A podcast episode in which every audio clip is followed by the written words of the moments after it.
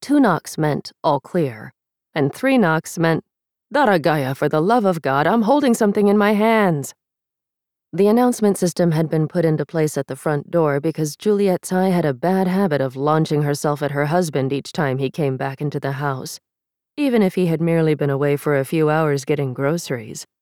It was by a combination of sheer luck and trained dexterity that Roma had once managed to catch her with one hand and not drop the bag of pears in his other. The footsteps outside grew louder. In the kitchen, the sunflower shaped clock struck four in the afternoon. Roma had estimated he would be arriving home today around this time. He had only gone to the next town over. As Juliette peered up from her desk, however, she didn't quickly push her chair back to await Roma's knock.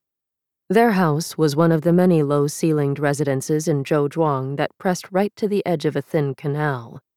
Some mornings, when there were boats moving along the thoroughfare, Juliette would be awoken by the soft echo of lapping water.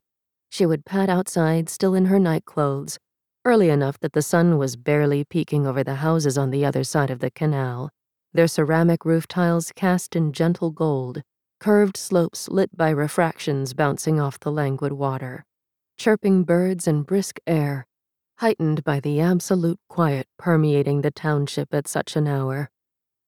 But theirs was also the only residence on the outer side of the township's farthest canal, before everything turned to water and wet forestry.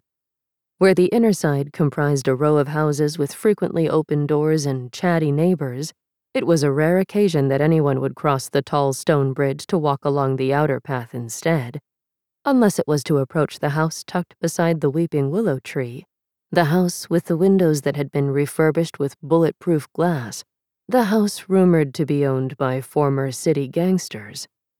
So when Juliette heard a scuffle against the house exterior, she unsheathed the knife strapped to her leg and marched to the door, swinging it right open. The stranger barely had a second to flinch before she leveled the blade at his throat. I told you to walk behind me, I should let my wife slice you up just for being a nuisance. The voice rang from some distance away, a figure crossing the canal bridge with his hands in his pockets.